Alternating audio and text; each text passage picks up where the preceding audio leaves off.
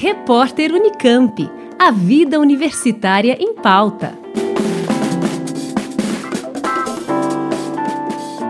As atividades econômicas em São Paulo são historicamente concentradas em determinadas regiões da cidade. Isso também diz respeito aos empregos. Para trabalhar, muitos moradores de regiões periféricas precisam se deslocar para longe de suas casas. Por isso, um dos objetivos do plano diretor é estimular o desenvolvimento das regiões não centrais e modificar tal cenário, ao aproximar emprego e moradia. Para explicar sobre esse assunto, conversei com João Whittaker, professor da Faculdade de Arquitetura e Urbanismo da USP. Whittaker conta quais são os objetivos que o plano diretor tem para qualquer cidade ele é um, uma espécie de uma normatização de como deve se dar a ocupação e o uso da cidade. Ele foi estabelecido no Estatuto da Cidade em 2001 como obrigatoriedade para cidades a partir de um certo porte, e ele na verdade ele deveria ser um pacto, porque as cidades elas são um espaço de conflitos de interesses dos mais diversos, interesses entre aqueles que usam a cidade como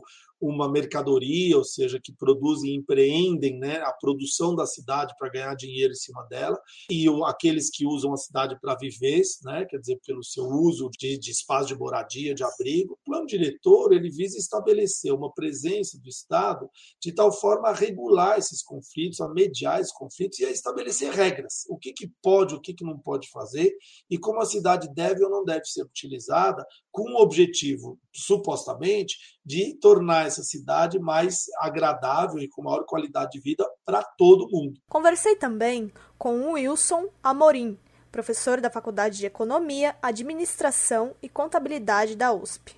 Ele explicou como as atividades econômicas estão distribuídas de maneira desigual na capital paulista. Além disso, ressaltou que é importante para ocorrer a desconcentração de emprego e a melhora da qualidade de vida da população periférica. As zonas comerciais estão muito concentradas em determinadas regiões e menos concentradas em outras. Da mesma forma, a, o setor educacional de nível superior, da mesma forma, os sistemas de atendimento para a saúde. Então, essas coisas ainda não são uma realidade na periferia mais distante da cidade de São Paulo. O que, é importante para uma cidade como São Paulo, que tem milhões de pessoas, né? é você ter as atividades produtivas espalhadas. Onde essas atividades produtivas estão espalhadas, elas geram oportunidade de ocupação e de emprego para as pessoas nos diversos locais da cidade. E isso acontecendo, a gente não tem a necessidade do deslocamento dessas pessoas por horas a fio dentro do metrô, dentro dos ônibus, outras formas de transporte para que elas consigam alcançar lá o seu posto de trabalho e defender o seu ganha-pão. Então a gente sabe que a periferia de São Paulo é o lugar onde mora o pessoal de renda mais baixa. Esse pessoal de renda mais baixa vai também melhorar de, de condição de vida por ter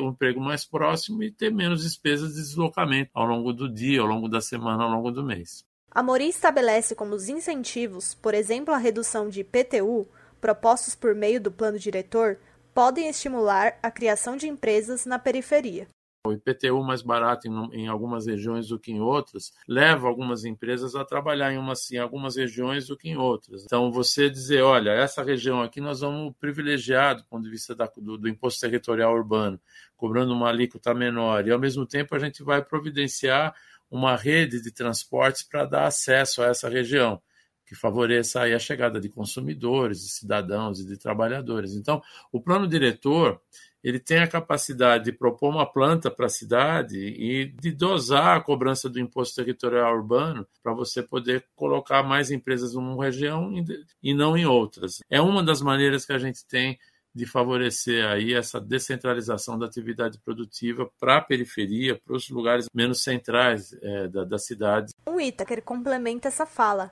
e destaca de que modo o plano diretor pode ajudar no desenvolvimento das regiões periféricas mas alerta que isso não é algo milagroso. O plano diretor ele não é uma vara de condão que vai por si só resolver problemas tão estruturais que dizem respeito mais à economia do que a propriamente a ter, o território urbano. Porém, ele pode ser uma base estruturante que potencialize, que ajude, que acelere os processos de desenvolvimento econômico. Então, o plano diretor ele tenta fazer isso. Ele cria polos de economia criativa, ele cria parques tecnológicos, ele cria perímetros de incentivo ao desenvolvimento econômico, é, centralidades polares, centralidades lineares, e isso tudo deveria, vamos dizer, permitir, ajudar que você tivesse um aumento da atividade econômica nesses lugares. Então, por isso que é muito importante entender que o plano diretor pode escrever muita coisa no papel, mas se ele não for implementado, ele não consegue fazer essa alavancagem.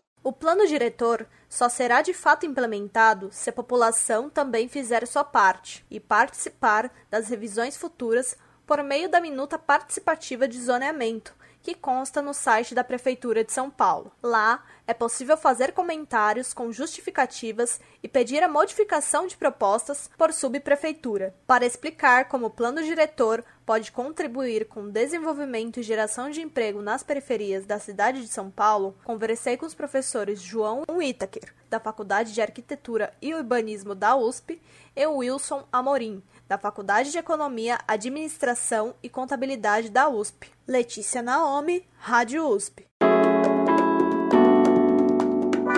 Repórter Unicamp. A vida universitária em pauta.